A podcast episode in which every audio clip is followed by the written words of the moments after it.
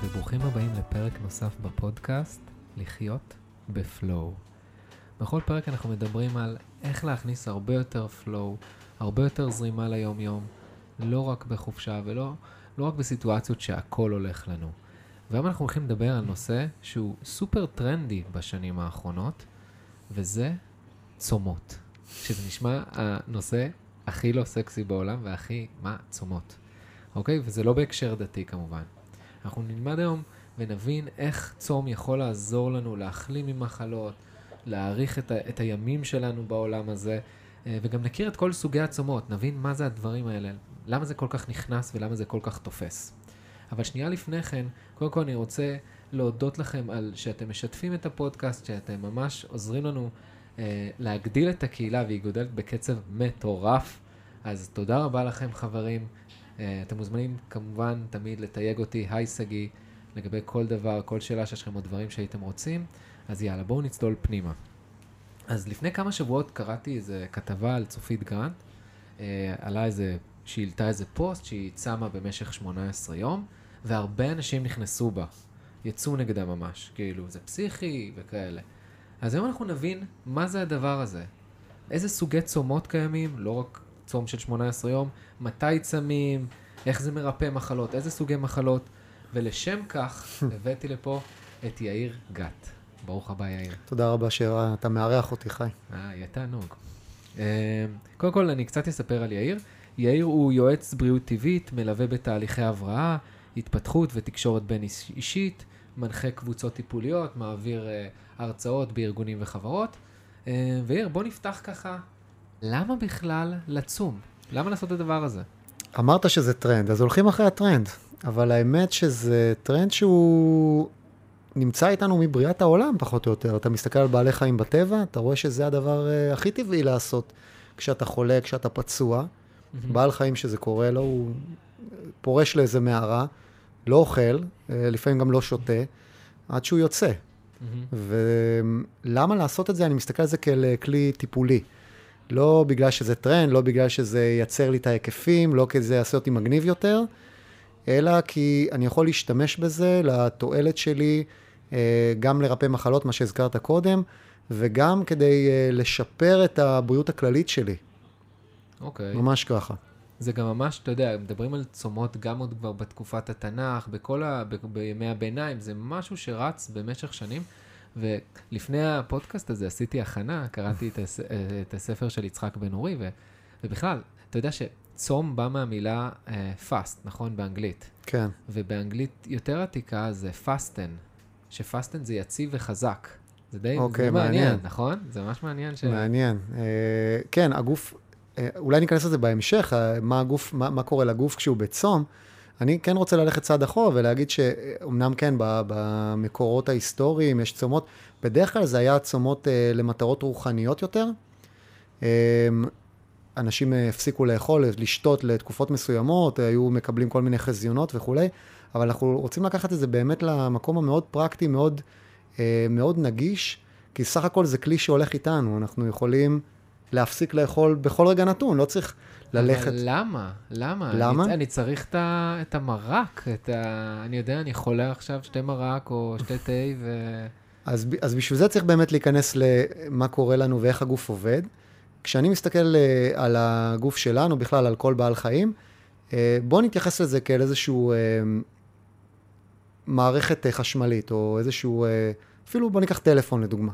יש לך את הטלפון שלך, אתה קם בבוקר, אתה מוציא אותו מהשקע, נכון? עכשיו, אתה מריץ בו אפליקציות, ה-Waze עובד, אתה עושה שיחות, וואטסאפ, לא משנה, כל האפליקציות עובדות. באיזשהו שלב במהלך היום, הבטריה מתרוקנת. עכשיו, אם אתה לא תמלא את הבטריה, אתה פשוט תכבה, כן? הטלפון יכבה. והצום, הוא, הוא מתייחס ל...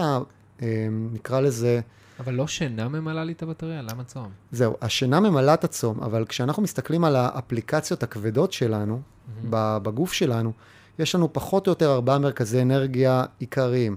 זה המוח שלנו, החשיבה, אה, זה המערכת הרגשית שלנו, זה המערכת שלד שריר, אני הולך, אני רץ וכולי, וזה מערכת העיכול. כמובן יש עוד, אבל אלה העיקריים. עכשיו, כשאנחנו, uh, רוצים לנטרל את אחת מהאפליקציות הכבדות האלה, פתאום משתחררת המון אנרגיה, שעד עכשיו הייתה הולכת ל-Waze, עד עכשיו הייתה הולכת, פתאום אנחנו מפנים אותה. ואז יש הזדמנות לגוף להשקיע את אותה אנרגיה שעד עכשיו הייתה הולכת לעיכול, mm-hmm. עכשיו היא תלך למקומות אחרים. אז איך זה בעצם עובד? איך בעצם עובד הצום? איך זה בעצם עובד? אמ, אנחנו, שוב, אני מתייחס לזה כאל איזשהו כלי רפואי, פרקטיקה, זה לא שהחיים שלי זה צום, אלא במקרים מסוימים, בתקופות מסוימות, כדאי לצום, כדאי להפסיק לאכול. אנחנו ניכנס באמת, יש כל מיני סוגים של צום, כן, באיזה תקופות. באיזה תקופות. אה, באיזה, באיזה תקופות. אבל כשאני... בוא נבין בכלל קודם מה זה עושה בגוף, למה בכלל מה צריך... זה עושה בגוף? אז אה, אה, הגוף הוא בעצם מרכז מחזור מטורף. אה, הוא יכול לקחת כל מיני אה, אה, ברזלים ישנים וכל מיני אה, צמיגים שזרוקים פה ושם, לפרק אותם ולהרכיב אותם מחדש לאבני בניין חיונים, אבני בניין חיוניות. כן, אז אם יש לי איזשה, איזשהו צמיג שזרוק איפשהו, ולא הצלחתי לטפל בו, כי הייתי עסוק בחשבונות שלי וב, ובפקקים ובילד וב, ובעבודה וכולי, פתאום עכשיו כשאני מושבת, אני לא צריך לאכול, אני רק נח ורק מתבונן, פתאום אני, הדברים מתחילים לצוף, ואותם צמיגים צפים למעלה, ואני יכול... הצמיגים האלה זה בעצם שאריות של זה, מזון שלא נכנס כן, לתא. זה, זה פסולת, כן, זה, זה בעצם פסולת ורעלנים שהגוף זרק לפריפריה וחיכה להזדמנות, וזאת ההזדמנות. Mm-hmm. אז אנחנו יכולים אה, לחכות שנחלה, כדי פשוט לשכב במיטה. אה, בדרך כלל כשאנחנו שוכבים במיטה גם אין לנו כל כך תיאבון, נכון? זה דבר מאוד מאוד טבעי. אבל אני יכול באופן יזום אה, לייצר את התהליך הזה. אני לא צריך לחכות למחלה שתבוא אליי. הבנתי. ובעצם בצום, השאריות שיש לנו בגוף, שבעצם לא נספגים בתא, אז בעצם מה קורה איתם? הם עוברים פירוק עצמי, נכון? הם, הם עוברים איזשהו פירוק. פירוק עצמי זה, זה מונח אה, יותר כללי שמתייחס לכל, לכל אה, ה... אבני הבניין והחומרים החיוניים שנמצאים בגוף. הפסולת, למרות שהיא פסולת, יש בה עדיין חומרים חיוניים. Okay. זאת אומרת, יכול להיות שיש איזשהו חומר שזרוק בצד, אבל יש בו יהלום שחבוי בו, בתהליך הפירוק הזה אנחנו משחררים את היהלומים ואת הפסולת אנחנו זורקים החוצה. הבנתי, ובעצם הצום עוזר לי להוציא את זה החוצה? כן, הצום, שוב, הוא, הוא לא שהצום עוזר, אלא הצום מאפשר. הוא מאפשר לגוף את התנאים האופטימליים אה, לנקות את עצמו. הגוף תמיד מנקה את עצמו, גם כשאנחנו מדברים עכשיו הוא מנקה את עצמו, mm-hmm. אבל אם תהיה בצום ולא תבזבז, נקרא לזה במרכאות, את האנרגיה ש, שיש לך על אוכל ועל, אה, ועל סנאפצ'אט וכל הדברים האלה. אם אני, עכשיו, אם אני עכשיו לא מכניס אוכל, אז מערכת העיכול לא עובדת, ואז בדיוק. הגוף מתמקד ב... הגוף מתמקד במה שהוא צריך, שזה בדרך כלל לנקות שאריות ופסולת שהייתה אגורה בכל מיני uh, מקומות בגוף, ועד עכשיו לא הייתה את ההזדמנות. זאת ההזדמנות. הבנתי. אני אגיד לך מה, כשאני קראתי את הספר, אני אמרתי לעצמי, בשביל מה אני צריך לצום? כאילו, אני, אני אוכל בעיקר התזונה שלי פירות וירקות. אוקיי. אני בשביל מה אני צריך לצום? ואז תוך כדי הספר הבנתי שיש לנו רעלים בגוף מכל דבר. מהאוויר, מפסולת, מאוכל אור, לא אורגני, כן. מרוסס. אה, גם האורגני, אתה יודע, יכול להיות מרוסס. כן, מרוסס בלילה, כמו שאומרים. כן, מרוסס כן. בלילה זה טוב. אז כאילו, שכן צריך לעשות את התקופות האלה. תמיד חשבתי, זה פסיכי כזה, אתה יודע, לא עבורי, כאילו, אני אומר, מה, אני, כאילו, הגוף שלי יחסית נקי. אז זהו, זה, זה באמת מאוד אינדיבידואלי, כי בן אדם שהוא בסך הכל אה, שומר על עצמו וחי באורח חיים אה, נכון, וישן טוב ועושה פעילות גופנית, יכול להיות שהוא לא צריך לעשות צום. זאת אומרת, אני לא מתייחס לזה כאל איזשהו... אה, דת, בוא נצום. כן. כי הגיע... יש, יש אה, תרבויות שבהן ימים מסוימים צמים. גם אצלנו ביהדות יש אה, כמה, ארבע או חמש צומות כן. אה, מסורתיים, אבל אה, אנחנו מתייחסים לזה כאל משהו שאני מאפשר עכשיו, כמו שאתה מאפשר לעצמך איזה חופשה, כמו שאתה מאפשר לעצמך איזה מסאז' פה ושם. זה עוד כלי שיכול לאפשר לגוף לנקות את עצמו ולנפש גם לנוח. אוקיי. Okay. אני אגיד לך מה, אני צמתי פעם אחת, כאילו אני, יש לי פה כמה סיפורים שקפצו okay. אוקיי. לי. צמתי פעם אחת, לפני איזה שנתיים אני חושב, שהיה שנה, ש, לא שנה הזאתי, שנה שעברה ב, בראש השנה.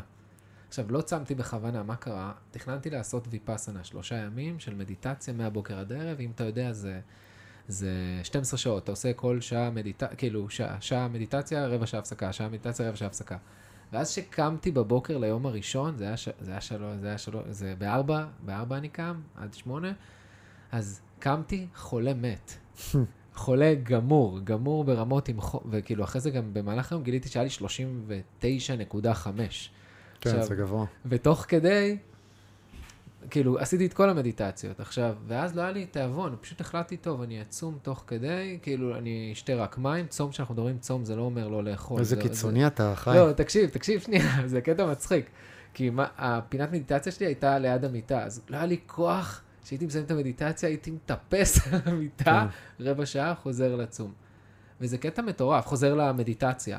למה אני אומר זה קטע מטורף? תוך יום זה עבר לי, כאילו כלום. ואז המשכתי... כן, יש איזשהו אה, אה, גל כזה, שבו אתה באמת, חלק מהרעלים צפים, לפעמים מרגישים לא כל כך טוב, אפשר גם להיכנס לעולם הזה של תופעות לוואי, אם אתה רוצה, כן, ניכנס. ניכנס, שעוד שניה נסביר את כל אה, הסוגים. אבל המקום הזה של ברגע שעברתי את הגל הזה, חלק מהפסולת השתחררה, ו- ואני ממחזר, אני, אני הופך את ה, את ה... כמו שאמרנו קודם, את הצמיגים האלה ליהלומים, ופתאום יש אנרגיה. חלק מהאנשים אה, שנכנסים לצומות ארוכים מדווחים פתאום ביום החמישי-שישי, רמות הברזל עולות. מהמם. כאילו זה, זה פסיכי, הרי אני לא מכניס כלום מבחוץ, אני רק שותה מים, מאיפה הברזל? מתוך הגוף.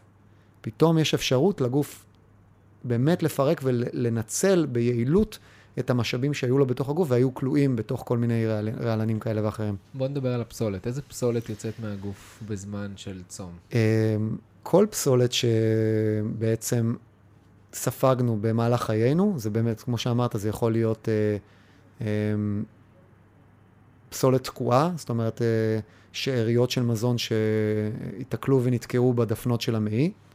לפעמים אה, אנשים שעושים צומות מאוד ארוכים, ממש מרגישים, אתה יודע, סליחה על הבוטות, אבל קקי מאוד מאוד קשה, כמו אבנים שיוצאים. משהו שהיה תקוע המון המון זמן.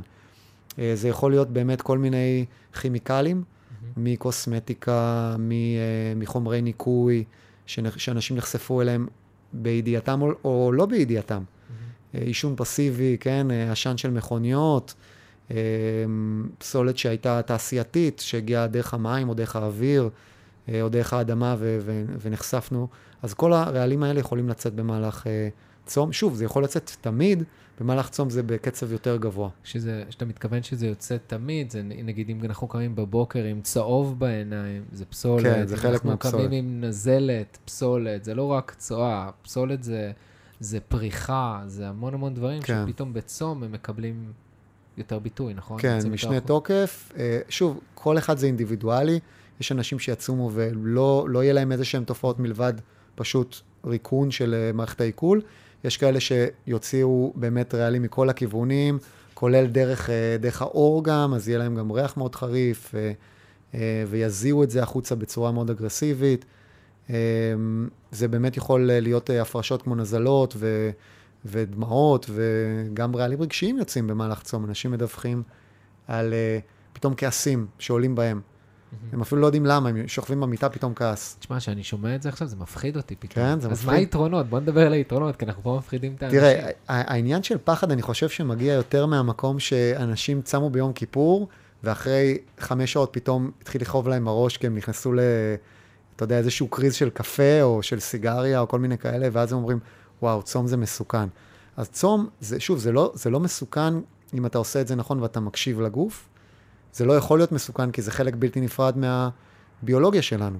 אנחנו בנויים לצום, אנחנו מתוכנתים, נקרא לזה, אפילו נבראנו לזה. ב-DNA שלנו זה חלק בלתי נפרד. אנשים שרדו מלחמות, שואה, אה, רעב קיצוני וכל מיני, אה, אה, אתה יודע, אנשים היו כלואים מתחת להריסות שבועיים ו- ושרדו. זאת אומרת, זה חלק בלתי נפרד מאיתנו. כי בעצם הגוף מתחיל לפרק, וה, והמזון שהוא מקבל זה מהפירוק, מהמזון שהיה תקוע בגוף, נכון? כאילו בעצם הוא מתחיל לפרק את כל, הש, את כל השאריות. זהו, אז יש, יש תהליך שצריך להכיר איך זה עובד. בוא נגיד שכשאתה נכנס לצום, שלושה ימים אתה בכלל לא צם באמת. השלושה ימים הראשונים, אתה עדיין מפרק את מה שאכלת. יש לנו מאגרי אה, גליקוגן בכבד, בשרירים, יש לנו שומן. אה, ש... אה, יורדים איזה חצי קילו כן, בממוצע. זה יכול להיות בין חצי קילו לקילו, תלוי בקצב, כן. ביום. אבל שוב, זה, צריך לזכור, זה גם נוזלים, אז זה גם חוזר. חברים, לא מי שמקשיב להרבה. לנו עכשיו, אם יש לכם חתונה בעוד שבוע, זה לא הזמן להיכנס לצום כדי להוריד את ה... כן. זה לא הכיוון. שוב, אני מסתכל על זה כעל כלי טיפולי, מהמם. רפואי לכל דבר, אה, מהעת העתיקה, כן, בכתבים של גלינוס הם אמרו, אה, הוא אמר, אה, אה, כל מה שצריך לעשות לבן אדם חולה, שים אותו ביער עם מים וזהו, בסדר? ועד היום, כן, אה, זו פרקטיקה מאוד מקובלת. אם אתה נכנס עכשיו לניתוח, כל ניתוח, כן? מה הדבר הראשון שאומרים לך? 12 שעות. כן, 12 שעות או 24 שעות צום. למה? כי קודם כל אנחנו לא רוצים אוכל במערכת העיכול, זה יכול להיות מאוד מסוכן. וב', זה מאפשר, ולפי המחקרים, אה, כל המחקרים אה, המדעיים, מי שנכנס לצום, גם יכולת ההתאוששות שלו היא טובה יותר אחרי ניתוח. כי בעצם בזמן הצום ובזמן המנוחה, הרקמות מתחילות. בדיוק. גם הרקמות וגם, אה, כן, בעיקר רקמות, רקמות פצועות, וכל האנרגיה הזאת, אה, היא נמצאת באופן פוטנציאלי בתוך הגוף, עכשיו היא מתמקדת בריפוי. וגם, תכלס, כשמסיימים את הצום, אתה מרגיש הרבה יותר נקי, הרבה יותר קל, הרבה יותר חד. כן. יש בזה המון יתרונות של פוקוס, כי הרבה יותר דם, אני לא יודע אם דם, אבל... אה, כן, גם הדם נהיה יותר, אה, נקרא לזה במרכאות צלול, כן, פחות, פחות כימיקלים זורמים בדם, פחות רעלים זורמים בדם, פחות שומן זורם בדם, אז הוא נהיה יותר צלול, אז גם הדם שמגיע למוח הוא נהיה יותר... אה, אני אגיד לך מה אני הבנתי מהספר שאמרתי, וואי, עכשיו, מעכשיו כל פעם שיהיה לי חום, זה אני צם. אוקיי. כאילו, כבר אז, כבר אומר לך, כבר במדיטציה שעשיתי לפני איזה שנה וחצי, שנתיים, לא זוכר בדיוק, אה, הבנתי את זה, שהוא הסביר שם משהו מאוד יפה, כשהגוף מגיע לרמות חום, 39 וכאלה, אז הגוף רוצה לקרר את עצמו. ואז כשאתה אתה צם, אז uh, יש את המעיים שבעצם, uh, שברגע שאתה לא אוכל, אז הדם יכול לזרום לשאר כן, האיברים, וזה... זה, זה מעניין, כי כש... מה קורה לרוב האנשים אחרי שהם אוכלים ארוחה כבדה? קודם כל, הראש קורס, כן, ונרדמים בתוך הכיסא, כן. זה אחד. דבר שני, הרבה מאוד אנשים, אני גם חוויתי את זה על עצמי, ארוחה כבדה, אחרי הארוחה פתאום, פתאום קר לך, נכון. כן? כי אפילו שאתה שותה מרק. כן, זה, לא, זה לא. משנה, סיימת את הארוחה, פתאום אתה מרגיש איזה צמרמורת כזאת. מה קרה? כל אדם שהיה, שרץ בפריפריה, חייב לזרום לקיבה כדי, כדי להשתתף בתהליך העיכול. אז כשאנחנו צמים, אנחנו עושים באמת את הפעולה ההפוכה. בוא נדבר קצת אה, סוגי צומות, כי יש, שם, יש הרבה כן. סוגים. אנחנו לא מדברים על סוגים של דת וכאלה, או לא אידיאולוגיה. צומות רוחניים, כן, כן? לא צומות רוחניים, זה לא רוחני, זה נטו להחלים ממחלות, או נטו ל- ל- להתפקס ולהתחדד, או לנק... פשוט לנקות פסולת של הגוף. אז בואו נתחיל מהסירוגין, הפש... מהפשוט ביותר. האמת, האמת שצום לסירוגין הוא לא הכי פשוט. לא אני, הכי אני פשוט? מעדיף להסתכל על זה באמת, על איזשהו ציר שנע באמת מהצום המלא לצומות שהם... אז אה, יאללה, בואו נתחיל. מה- במרכאות, כן, שהם כוללים גם אוכל. אה, אז צום מים זה בעצם הצום שאנחנו מדברים עליו עכשיו, מה שדיברנו עליו קודם, זה הצום הרפואי, שאנחנו שותים בו אך ורק מים. זה יכול להיות uh, במשך uh, בין, עוד פעם, בין 0 לשלושה ימים, שזה כזה עדיין פירוק, פירוק של מזון שמסתובב בתוך הגוף. אחרי השלושה ימים מתחיל תהליך הצום האמיתי, ואפשר להמשיך את זה עד, עד שהגוף אומר להפסיק. שכמה זמן זה יכול להגיד? זה תלוי במטאבוליזם שלך, זה תלוי במשקל שלך, זה תלוי אבל ב... בוא תן לי שבועות, כאילו. זה יכול להיות שבוע, מהמם. זה יכול להיות 14-21 יום, זה גם יכול להיות 40 פלוס יום. ואיך אני יודע שהגוף אומר, אה, די? סיימתי, סיימתי את התהליך. זהו, אז, אז פה בתמונה בראש שיש לי עכשיו, אני בטוח כן. שגם למאזינים, זה שאתה גמור מת, מת אתה כבר. שלד, כן, זה אתה כבר שלד. נכנס, הגב נדבק אבל לבטן. זה די מצחיק, זה בול הפוך. זה לא בול הפוך, כי אנחנו כן מאבדים, תחשוב, אתה חמ... באזור 60 פלוס, נגיד משהו אם כזה, הייתי מודד, הייתי אומר, אוקיי, נ- נניח, כן? נניח. 65 קילו, אז, אז תחשוב שאתה מאבד כל יום חצי קילו אחרי שבוע, אחרי שבועיים. אבל אז, לאט לאט הבנתי שזה כן, לא חצי נכון, קילו, זה נכון. יורד. זה לא כן, באמת אני אומר קילו. בממוצע. אז, אז אתה- אתה מאבד שליש מהמשקל שלך. אתה יכול לאבד שליש מהמשקל וגם יותר. זה עכשיו באמת... זה מפחיד את המאזינים. כן, רגע, חברים, אני רק רוצה להגיד ככה בכוכבית, מי שמפחד אסור לו לצום.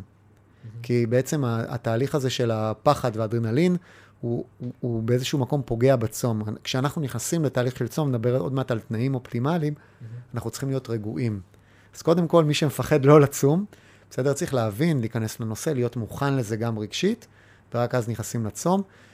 אה, דיברנו על אה, לאבד משקל, אתה יכול לצאת באמת רזה יותר, אה, או הרבה יותר אפילו ממה שנכנסת, אבל בתהליך ה-refeeding, מה שנקרא, אחרי שאנחנו יוצאים מהצום, זה חוזר אה, שבוע, שבועיים, ואנחנו מחזירים את המשקל שהלך לאיבוד. אם עושים את זה נכון, אז אנחנו מחזירים אותו בצורה בריאה וטובה. זאת אומרת, אני משחרר אה, משקל של אה, בייגה לעוגת הבית, ומחזיר פירות וירקות ואגוזים ו- וכל מיני מזונות חיוניים. אז אני רוצה להחליף אה, מזון רע במזון טוב, וזה מה שיבנה את הגוף שלי. מהמם. הבנתי. אז יש לנו את הצום, את הצום הצום של המים. צום של מים, צום מלא, עד שהגוף אומר די, ואיך הגוף מסמן לנו שהוא אומר די? אה, אז יכול להיות כל מיני תופעות. בדרך כלל, הת- ה- ה- ה- נקרא לזה, הדרך הטובה ביותר לזהות את זה, זה רעב. ושוב, זה לא מדובר ב, וואו, בא לי פופקורן או בא לי בייגלה, אלא כשאנחנו מקשיבים באמת לגוף, יש איזשהו רעב פנימי שקורא לך לקום ולחפש מזון. אנשים שעושים צומות ארוכים, תחשוב, אחרי שבוע שלא אכלת, בדרך כלל הרעב נפסק כבר ביום השני או השלישי, אה, ואז כשהרעב מתחיל לחזור, זה, זה באמת סימן שאולי כדאי לעצור את הצום. אה, למי שעושה צום ארוך, אני כן ממליץ לעבוד עם מישהו שכבר עבר את זה. ברור, זה מה. לא לעשות את זה לבד, כי לפעמים אנחנו מתבלבלים בתחושות שלנו. גם צריך להבין, דופק וכאלה, בדיוק, בארוך. דופק, זה- לחץ דם, זה... לחץ דם, אלה דברים שהם חשובים, בדיוק. אבל פה אנחנו מסבירים את כל הסקאלה, ויש דברים שכן אפשר לעשות שלא כן, צריך... את אז עוד פעם, רעב, אה, החיפוי של ה... אה, לפעמים כשאנחנו צמים איזה חיפוי כזה אה, לבן על הלשון, אז אם הוא נעלם וחוזר, והלשון חוזרת להיות ורודה, הצבע שלה, כן. הצבע שלה חוזר להיות בריא, אז זה גם סימן להתחיל לאכול. הכי קל זה פשוט כלל אצבע, כשאנחנו, כשהרעב, תחושת הרעב חוזרת, מהמם. אבל תחושת רעב אמיתית, אה, יש גם סיפור של רעב רגשי, אנחנו לא ניכנס לזה היום. אם רעב אמיתי חוזר, זה זמן באמת לשבור את הצום. הבנתי אותך. אז זה, יש לנו פה צום מצד אחד. צום הצום של מים. צום של מים. עכשיו, אה, כשאנחנו מתקדמים בסקאלה, אנחנו עוברים לצום במרכאות. זה לא באמת צום, כי אנחנו סוג של אוכלים, אבל אנחנו אוכלים רק מזון נוזלי. זה מה שנקרא צום מיצים. אוקיי. כל ה... כל אה, הסוף שבוע, סוף. שבוע בזה, ב- במדבר, סוף שבוע בצפון, עם מיצים וכולי. אז כן, יש לזה המון יתרונות, כי מצד אחד, אה, לא הזכרתי את זה קודם, אבל בצום מים, אני באמת חייב להיות במנוחה מוחלטת, כי לא נכנסת לי אנרגיה מבחוץ, מהמם. אלא רק מפעל המחזור הזה עובד. כשאני אה, משתמש בצום מיצים, אני עדיין יכול להיות פעיל. אני יכול ללכת, אני יכול לעשות פעילות מתונה. יוגה. ו- בדיוק, אני יכול לעשות טיול מסביב לטיילת שם, נכון. ולהשקיף על הזה, כן. ולצייר, ולדבר, ולהסתובב. בצום מים, בדרך כלל צום ארוך, רוב הזמן במיטה, ו...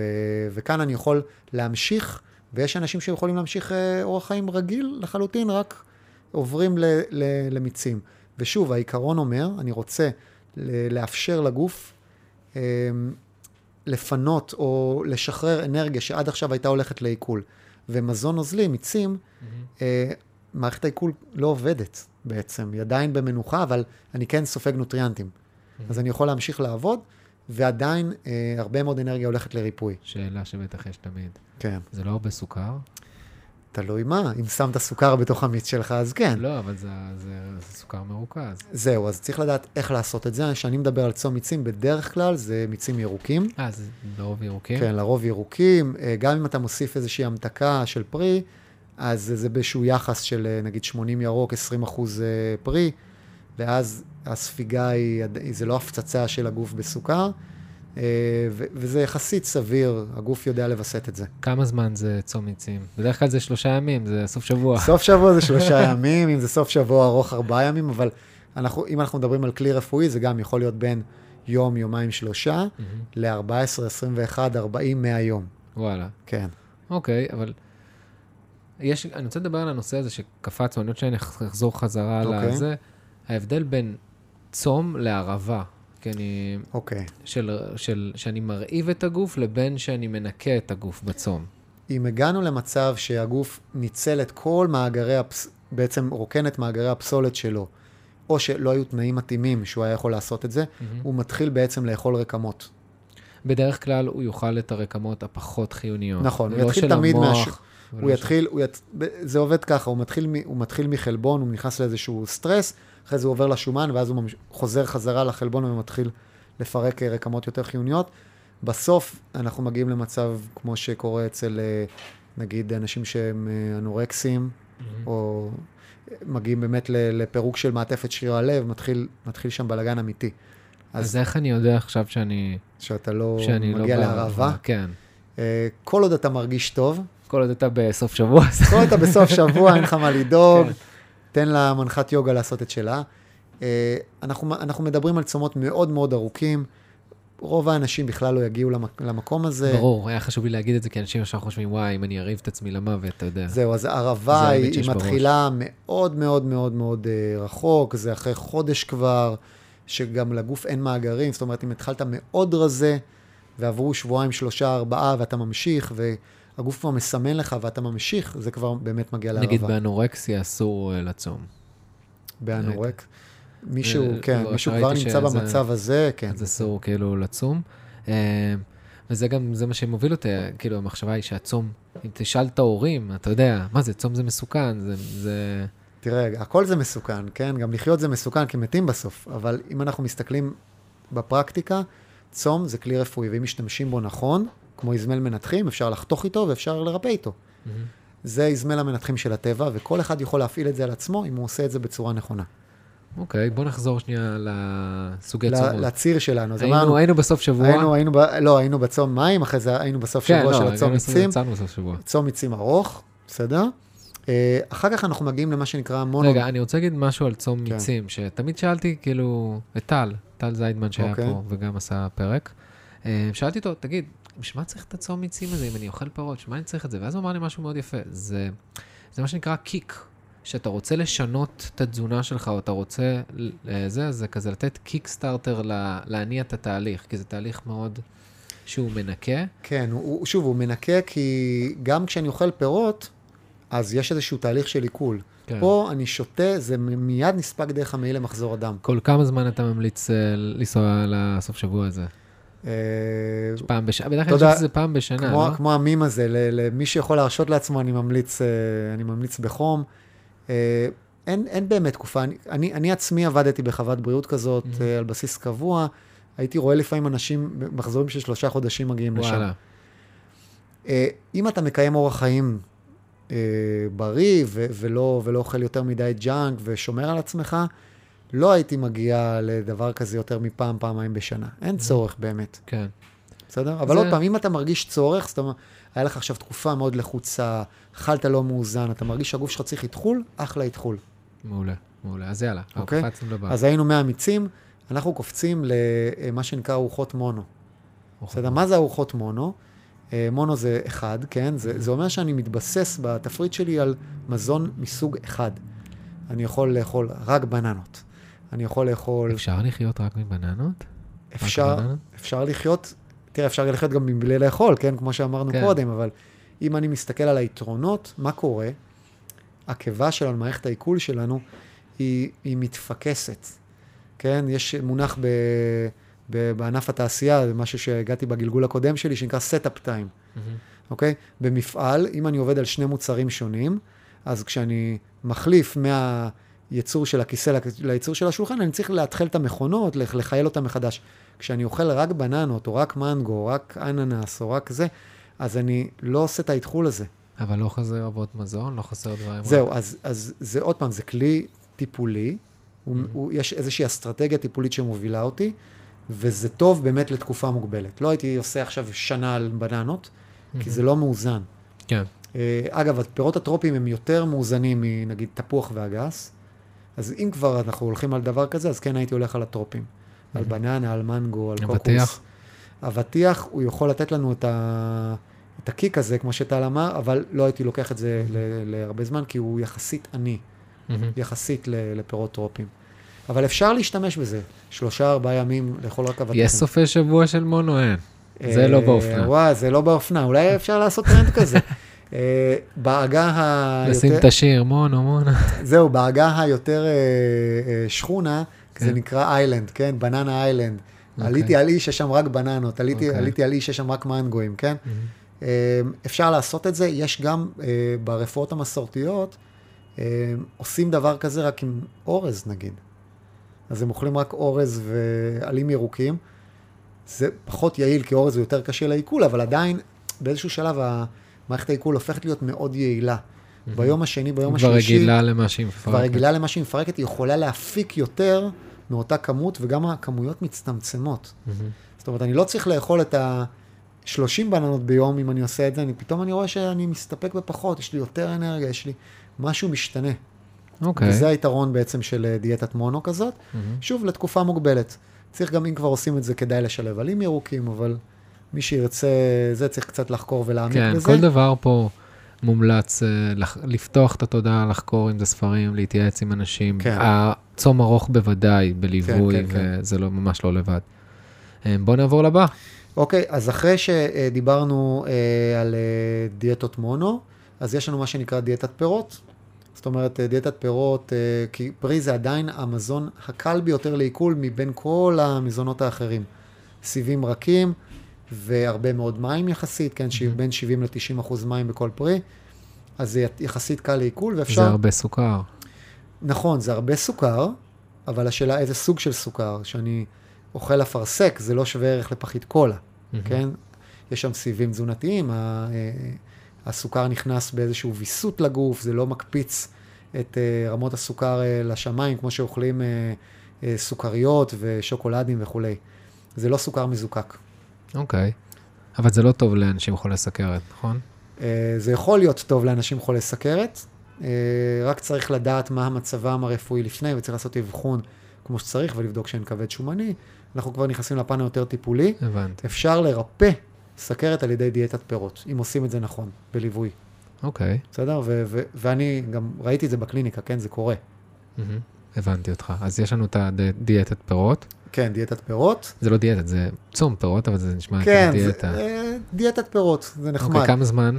אה, זה יכול אה, להיות indefinitely, שוב. כ- ברור שאתה עושה את זה בצורה מאוזנת.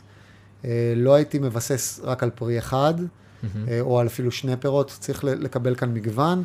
יש את הפירות הכתומים, יש את הסגולים, יש את הלבנים, יש... את- זאת אומרת, אני צריך מגוון, צריך להוסיף לזה גם עלים ירוקים. מה המשמעות של הצבע כאילו? אה, פיתוכימיקלים שונים, אנחנו צריכים לקבל מגוון של, אה, של אה, מינרלים, של ויטמינים, וכשאנחנו מסתכלים על צבעים, אנחנו רואים את כל הקשת, אנחנו, יש יותר סיכוי שאנחנו לא נגיע למחסורים כאלה ואחרים, אוקיי. אוקיי? הבא. אה, הבא, רגע, שנייה. עוד משהו לגבי דיאטת פירות, אנחנו מגיעים לתחום הזה של ה-raw food. הרעיון המרכזי, עוד פעם, לא משנה באיזה צום אתם בוחרים ללכת, אנחנו רוצים לשחרר אנרגיה.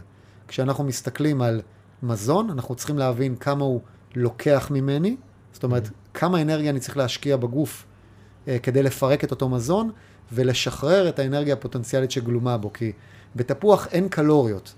תפוח יש אבני בניין שהם צריכים להתפרק, ורק אז אני מקבל את, ה, את האנרגיה. אני מתייחס לזה כמו ההבדל בין מזומן, שאני נותן לך עכשיו שטר של 50, או שאני נותן לך אה, צ'ק של 50, ועכשיו יום שישי ואתה לא יכול להפקיד אותו. צריך. לחכות יומיים, ואז ללכת לבנק ולחתום, ואז... אז זה לא זמין. מהמם.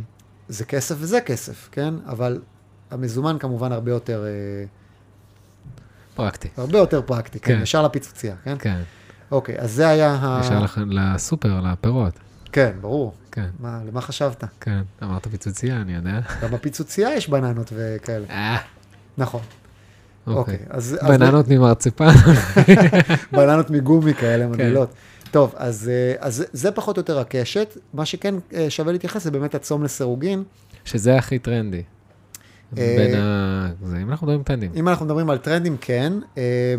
היתרון הוא באמת גדול, כי אני יכול ליישם אותו על כמעט כל תזונה, בעצם על כל תזונה קיימת, ואני מקבל איזשהו יתרון, כמובן שעדיף לא לאכול מלא ביג מקס וצ'יפסים בחלון זמן הזה, עוד מעט נבין מה זה, בחלון זמן של האכילה. צום לסירוגין זה בעצם אה, אה, מצב שבו אני מאפשר לגוף מרווח נשימה, למערכת העיכול מרווח נשימה, בין הארוחה האחרונה, שהיא בדרך כלל נגיד ב-4-5 אחרי הצהריים, עד הארוחה הבאה, שהיא נגיד שעות הבוקר או ה- רצוי המאוחרות. בכלל צומות להתחיל בערב, נכון? אמ, לא, לא מכיר אה, פרקטיקה כזאת. אני מניח שזה יותר קל, כי כבר, גם ככה האנרגיה כבר יורדת, ואתה מתחיל כן. to ease out, ואתה לא צריך להשקיע הרבה אנרגיה. מהמם. רוב האנשים פחות פעילים בערב, יותר פעילים ביום, אז זה, זה מהלך טבעי. אה, אז כמו שאמרנו, צום לסירוגין, אנחנו מותחים את הזמן שבין בין ארוחה אחרונה לארוחה ראשונה, ואנחנו מאפשרים למערכת העיכול לנוח. כמה אני- זמן? אה, כמה שאפשר. מהמם. אם אתה רעב, תאכל. אה, אני יותר, אני יותר גמיש ב, ב, במקום הזה, יש אנשים שהם יותר נוקשים, אומרים, לא, שעה, 12 שעות, 12. 8 שעות, לא משנה, כל אחד והפרקטיקה שלו. אה, אבל הרעיון המרכזי, העיקרון המרכזי שמוביל אותי, אני רוצה לאפשר למערכת העיכול לנוח. אבל שאלה לי אליך, אם עכשיו אה, עשיתי את צום סירוגין, כאילו כן. יום אחד, בין שתי הפסקות, בין אה, שתי ארוחות, ואז אני מסיים את הצום, אני הולך להמבורגר, כמו שאמרת. כן. האם זה יעיל? זה יותר יעיל מאשר אם היית הולך להמבורגר ולא היית עושה את הצום לסירוגין. האם זה אופטימלי? אני מניח שאתה... האם זה לא פתאום מקשה על הגוף שוב?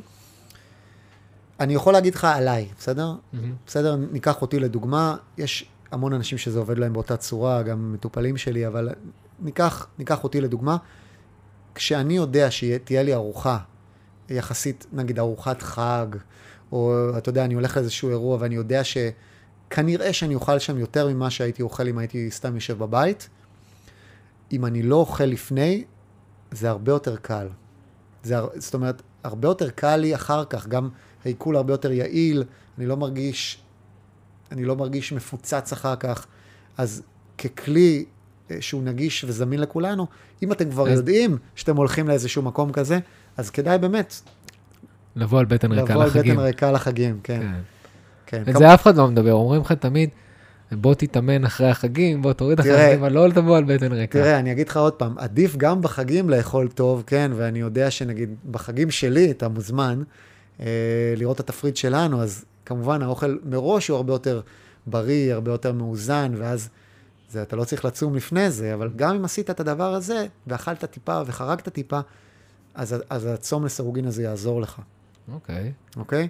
הרבה מאוד אנשים לא יודעים בכלל מה זה צום, כאילו הם רגילים לאכול כל שעתיים, שלוש.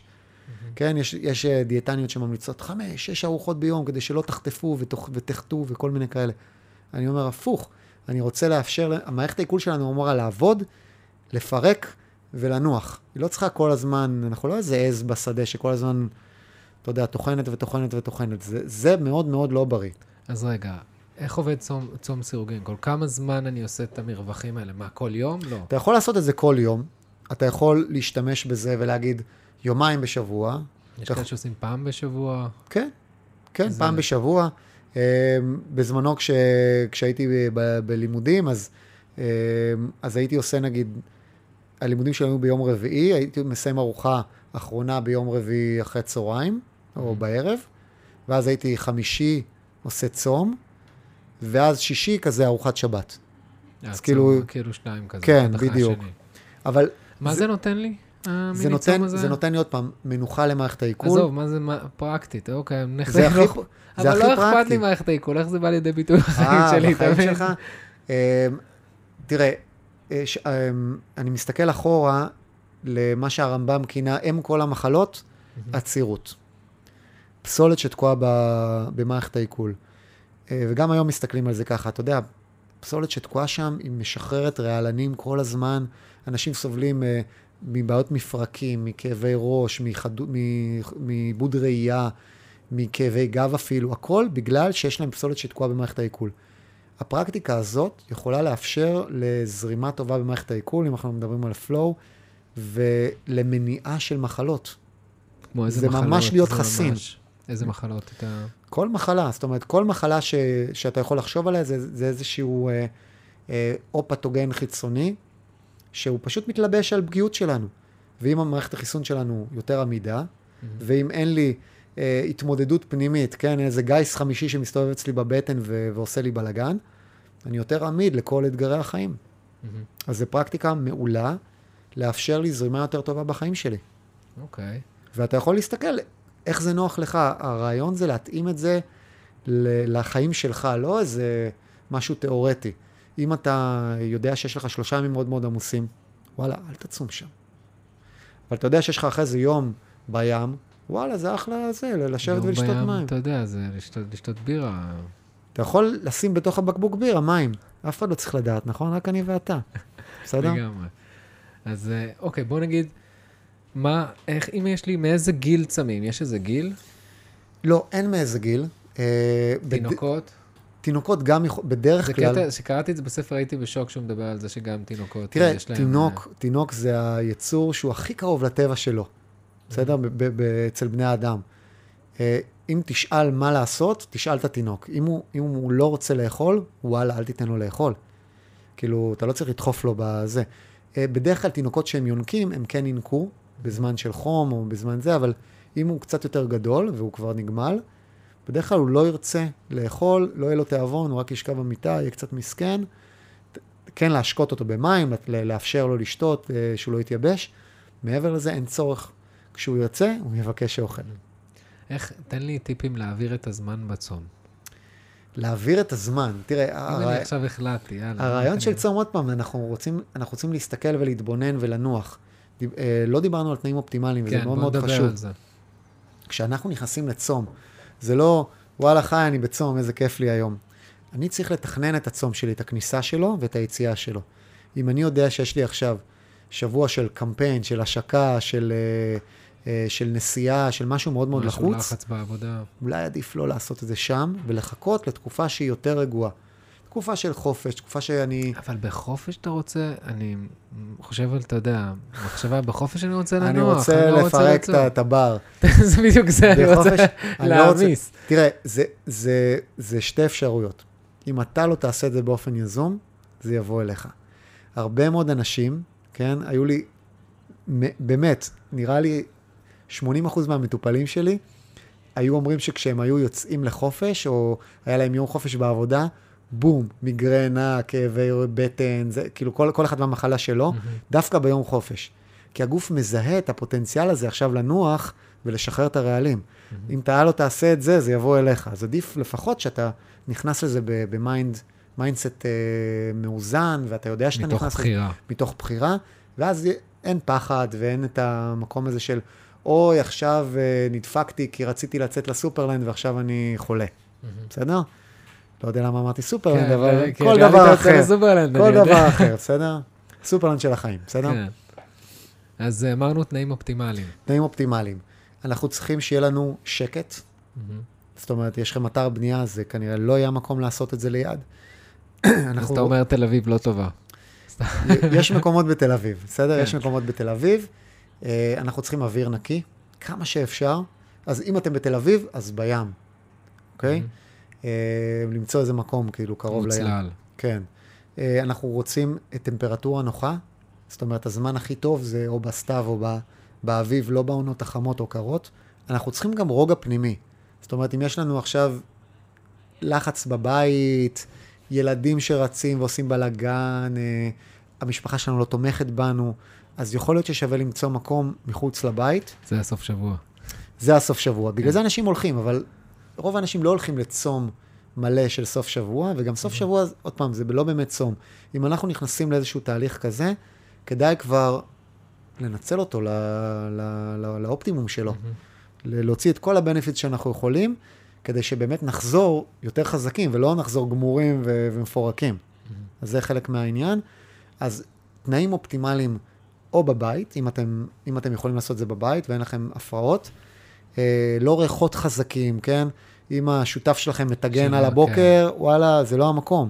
בסדר? אתם רוצים מינימום גירויים, גם חיצוניים וגם רגשיים.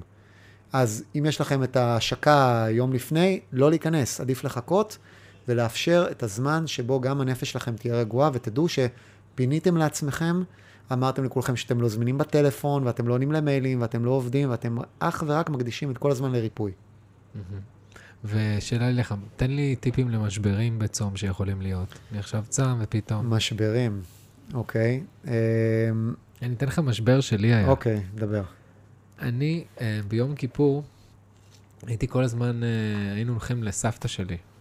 כשסבא שלי היה רב, אז היינו נוסעים אה, לבית שלה והיינו... ישנים. שובתים שם.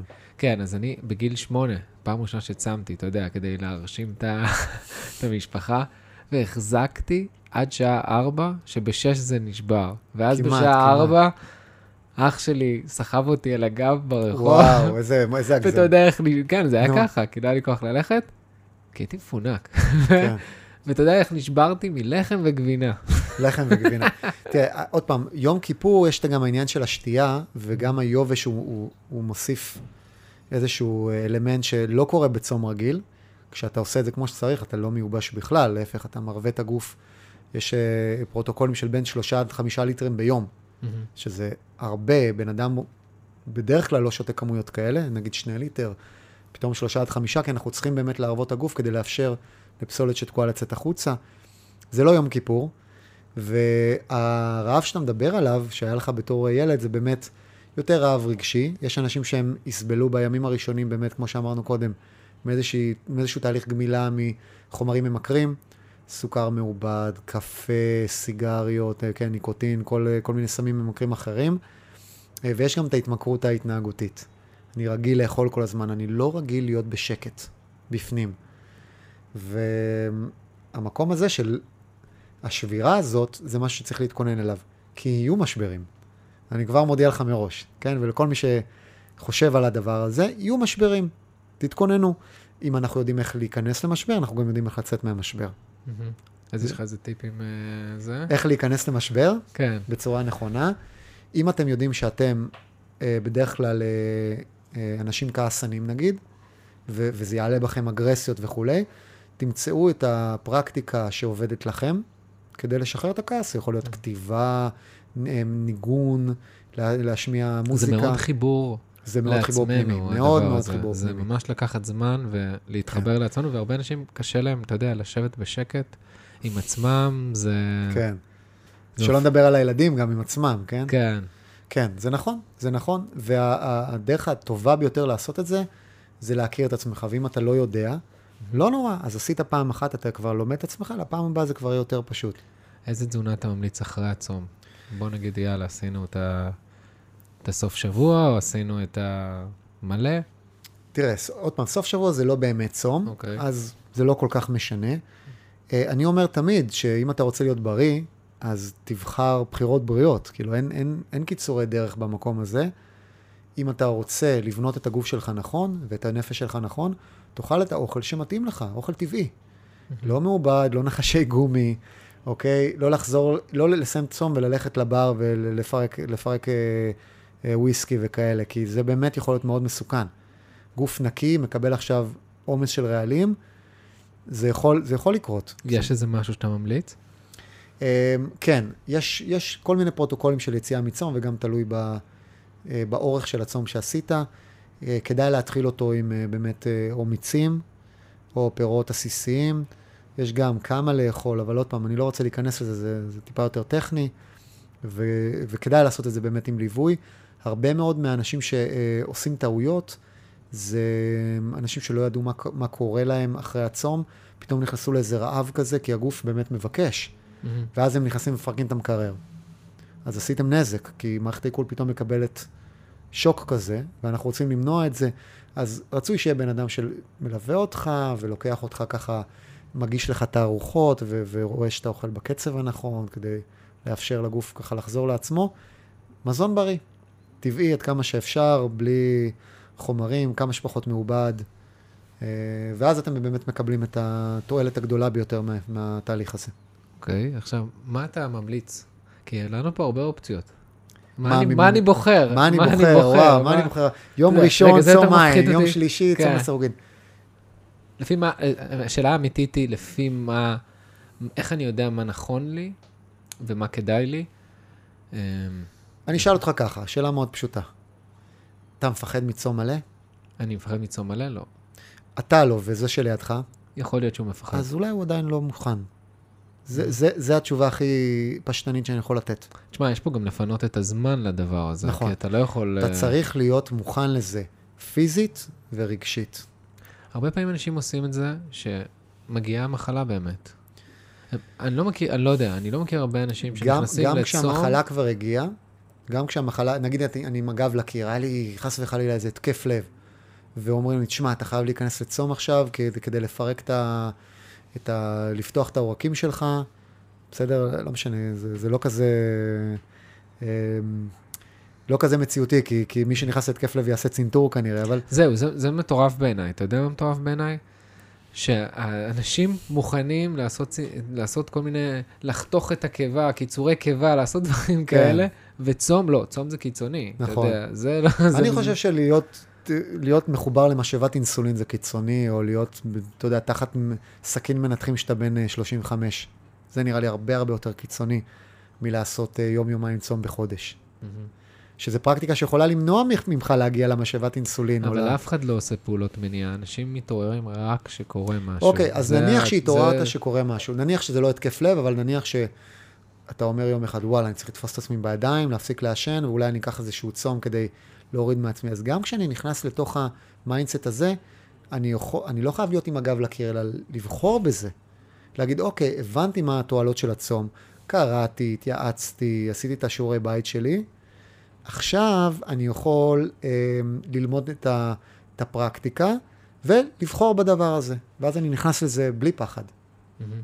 איזה, איזה ספרים אתה ממליץ לקרוא, או איך אני, איך אני מתחיל? כאילו? יש המון המון חומרים, זו שאלה טובה. אה, יש את הספר של יצחק בן אורי, מהמם. יש אה, ספר של שלטון שהוא מצוין, יש לו שני ספרים מהמם. על הצום, אחד על עדויות החלמה, שאני דווקא ממליץ להתחיל ממנו. דווקא מזה? כן. אני דילגתי על העדויות, כי רציתי את הפרקטיקה. כן, אז אתה כבר היית מוכן ב-mindset, אבל מי שעוד אומר, רגע, למה לי ומה הקטע, כשהוא קורא את הדברים, ואת ה... זה, זה evidence-based science, כן? זה אנשים שעברו את הצום, ואתה רואה את ה- חשוב לציין שהוא. דוקטור, זה לא איזה מישהו ש...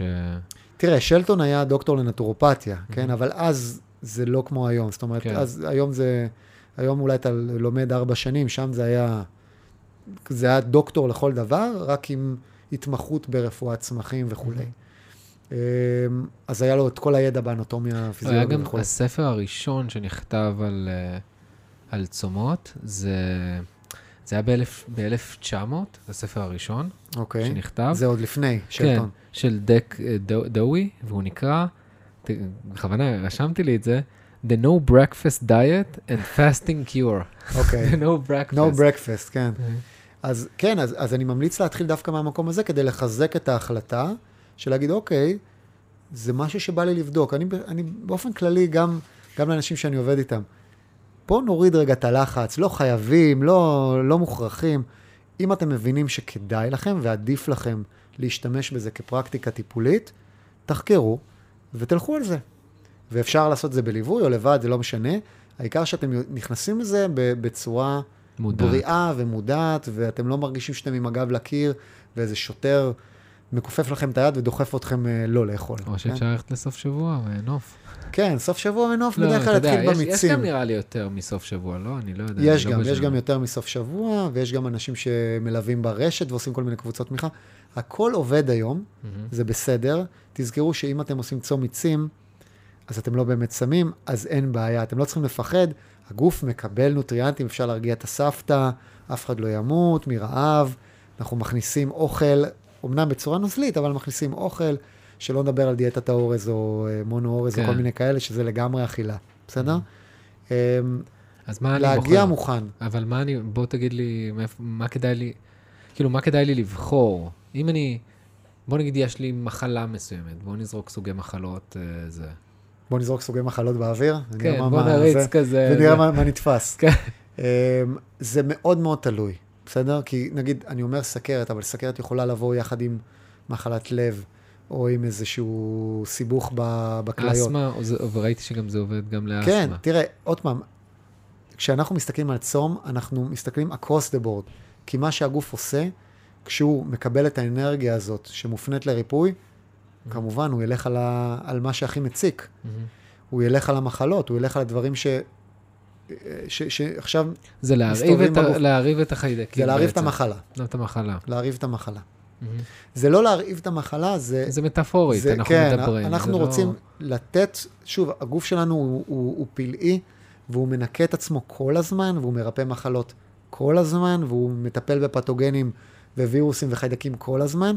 עכשיו אנחנו רוצים להגביר את ה... את ה זה כמו על, כזה על סטרואידים. הבעיה שאנחנו רגילים, אתה יודע, לקבל את ה...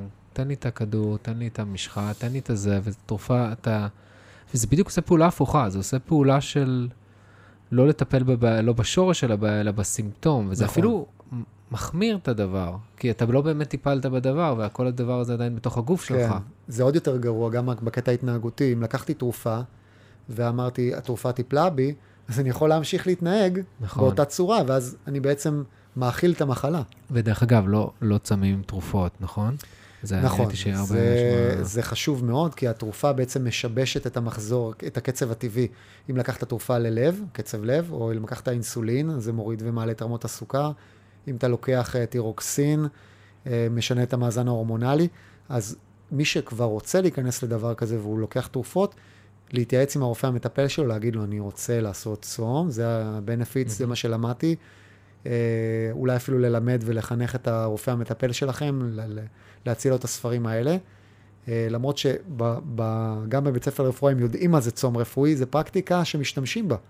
אוקיי? אבל מי שלא, אם רופא לא מכיר, אז להציע לו את זה ולהגיד, כן, אני זה פחות רוצה להוריד אופנתי, הם תרופות. פחות ימליצו על הדבר הזה. כן, כי הם אומרים מראש, מה, צום זה קשה, אז לא נעשה לו משהו שקשה לו. אבל אם זה, אם זה מה שיעזור לו, בתור מטפל, אתה צריך להגיד, אחת, שתיים, שלוש, זה הפרקטיקות, זה הבנפיט שלהם, זה הסיכונים, תבחר. מהמם. לגמרי, אז, אז אוקיי, אז, אז איזה צום כדאי לי? איזה צום בא לך. היום? איזה צום בא לי היום? אני לא יכול להגיד מה כדאי, אני יכול להגיד למה אני מוכן, לבחור, כן. למה אני מוכן, למה אני פנוי כרגע, כלכלית, כן, אם, אם אני עכשיו אומר לך, חי, ההמלצה הטיפולית שלי, שתיכנס לצום של 30 יום. צום של 30 יום כל... נניח, נניח אני אומר לך את זה. ביחס למחלה או סתם בפעם לא, בשנה? ביחס למה שבאת אליי עם אוקיי. אה, עם איזושהי בעיה, אני בוא מאבחן, נגיד אם יש בעיה, אנשים מוצאים את ה-30 יום, נקודה. אוקיי, אין פה... אבל אני שואל אותך. אבל אני שואל אותך, כן, זה כמו אשפוז, כי זה אומר, 30 יום אני לא, אני מחוץ לבית, אני עכשיו לא עובד, אני צריך להיות מוכן לדבר הזה. אולי אני יכול להגיד, טוב, אתה יודע מה, בוא ניקח את זה עוד חודש, אני אפנה לי את הזמן, אני אכין את עצמי, גם מנטלית, גם אפנה את העבודה וכולי, ואז אני אכנס. אם זה צום מיצים, אני יכול להתחיל היום. כן. ו- אוקיי. וצום אבל, סירוגין זה... אבל, כן, וצום לסירוגין זה אני תמיד יכול להפעיל את זה, אבל שוב, אם אני על אה, חומרים ממכרים, כדאי לע- לעצור אותם קודם, מהמם. כדי שלא יהיה לי איזשהו תהליך אגרסיבי של ניקוי שרק יפריע לי. גם צום ארוך מנקה חומרים ופסולת הרבה יותר נכון, עמוקה. הרבה יותר עמוקה. שכאילו, ש... כשאני נכנס, ל... שהצטברו... כשאני זה- נכנס זה- לאוטוליזה לפירוק עצמי, אחרי היום השלישי הרביעי, אז אני יכול להגיע לניקוי ברמת התא, ממש. מהמם. ופסולת שהייתה אגורה, אה, שנים. שנים. אז אני יכול לשחרר אותה, ומה שלא לא יכול לעבוד לי בסוף שבוע, כן? כן. אני אגיד לך מה, יאיר, יש לי פה תמיד פינה קבועה, פינת הציטוט. אני רוצה אוקיי. לתת לך פה ציטוט, מה שנקרא ציטוט של 100 דולר. זה ציטוט של בנג'מין פרנקלין, נשיא ארצות הברית, שמופיע על השטר של ה-100 דולר, וזה מצחיק אותי, כי זה אומר שזה ציטוט ששווה הרבה מאוד כסף. Uh, התרופות הטובות ביותר הן מנוחה וצום. מדהים. נכון? כן. מטורף. זהו, כמו שאמרנו קודם, אה, זה, זה כבר בעת העתיקה אמרו את הדבר הזה, אז הוא, אז הוא מחדש פה את, את מה שכבר אמרו. אה, ואיזה איזה ציטוט יש לך? אה, זהו, אין לי משהו בשלוף, אני אצטט את הכותר של הספר של שלטון, הצום יכול אה, להציל את חייך. צום יכול להציל את חייך. וואלה. מי שהגיע עם הגב לקיר, שום דבר לא עזר לו, והוא ניסה כבר הכל במרכאות, אולי שווה לבדוק גם את הכיוון הזה, לאפשר לגוף לרפא את עצמו, לפרק את הפסולת ולחבר מחדש בצורה, בצורה הטובה ביותר. אני אפילו חושב שלא צריך להגיע עם הגב לקיר. הצום יכול למנוע ממך... למנוע לה- ממך, להגיע ל- עם... למנוע ממך, לגרום לך להציל את חייך, כן? לגמרי. זה זה כן, הציטוט זה שצריך הציטוט להיות פה. שצריך להיות על על המאה דולר. לגמרי, כן. לגמרי, לגמרי. אז יאיר, ככה, איך אפשר אה, לשמור איתך על קשר? איך אפשר... אה, אפשר לדבר איתי, אה, אפשר לדבר איתי אה, בטלפון, אפשר לדבר איתי בוואטסאפ, אפשר לפנות אליי דרך האתר שלי, פשוט בריא, co.il, אוקיי. אה, דרך הדף שלי בפייסבוק, יש את הערוץ ביוטיוב, name it, כן? יש המון המון חומרים, גם על צומות, גם על בריאות טבעית, איך לרפא את עצמנו, להפוך את עצמנו ליותר חסינים ממחלות, אה, אז זה באמת הזמן שלנו to step up וללמוד את הנושא הזה ולהכיר את הגוף שלנו ולהקשיב לו, אה, ומי שרוצה לקבל עוד מידע וככה להעמיק ולצלול פנימה, אני לשירותכם. יאיר, הזמן ממש טס לנו, וואלה. עף עף, היה ממש... אה, דיברנו על הכל? כן. דיברנו על הכל. דיברנו על הכל, ואני חושב שזה, אני מקווה שזה עשה חשק לאנשים לחקור, לאו דווקא להתנסות, לחקור, לא לחכות לרגע האחרון, לנס, לה, להקשיב לגוף. אני חושב שצום זה, זה להתחבר ל, לעצמנו, וגם מאוד להקשיב, לדעת איך הגוף עובד. לגמרי. כי אנחנו מתבססים הרבה על דברים חיצוניים, אנחנו עכשיו חולים, אז אנחנו ניקח את הכדור, ואנחנו לא סומכים על הגוף, סומכים על, על המרשם. כן. ומה שאומר זה תחליף, זה לא במקום, זה לא זה, זה פשוט עוד אופציה בארסנל שלנו, זה עובד, זה עובד בכל דבר, וקל וחומר בצום. לגמרי. אז תודה רבה לך, יאיר. שמחה, שמחתי להתארח. קודם כל, אני רוצה להודות לכם על שהאזנתם אה, לפרק הזה. אני מזמין אתכם לשתף חברים, לא רק חברים שהם חולים או עם הגב לקיר, אלא ככה לפתוח את התודעה, חברים, משפחה, על צום, קצת דברים חדשים, קצת דרכים אחרות איך להתמודד עם מחלות, איך להקשיב הרבה יותר לגוף. אז uh, תודה רבה לכם, אני מזמין אתכם גם לתייג אותי בהיי שגיא, באינסטגרם, אם יש לכם שאלות כלשהן לגבי הפרק הזה. אז uh, שיהיה לכם המשך יום נפלא, וכמו שאנחנו מסיימים כל פרק, May the flow be with you.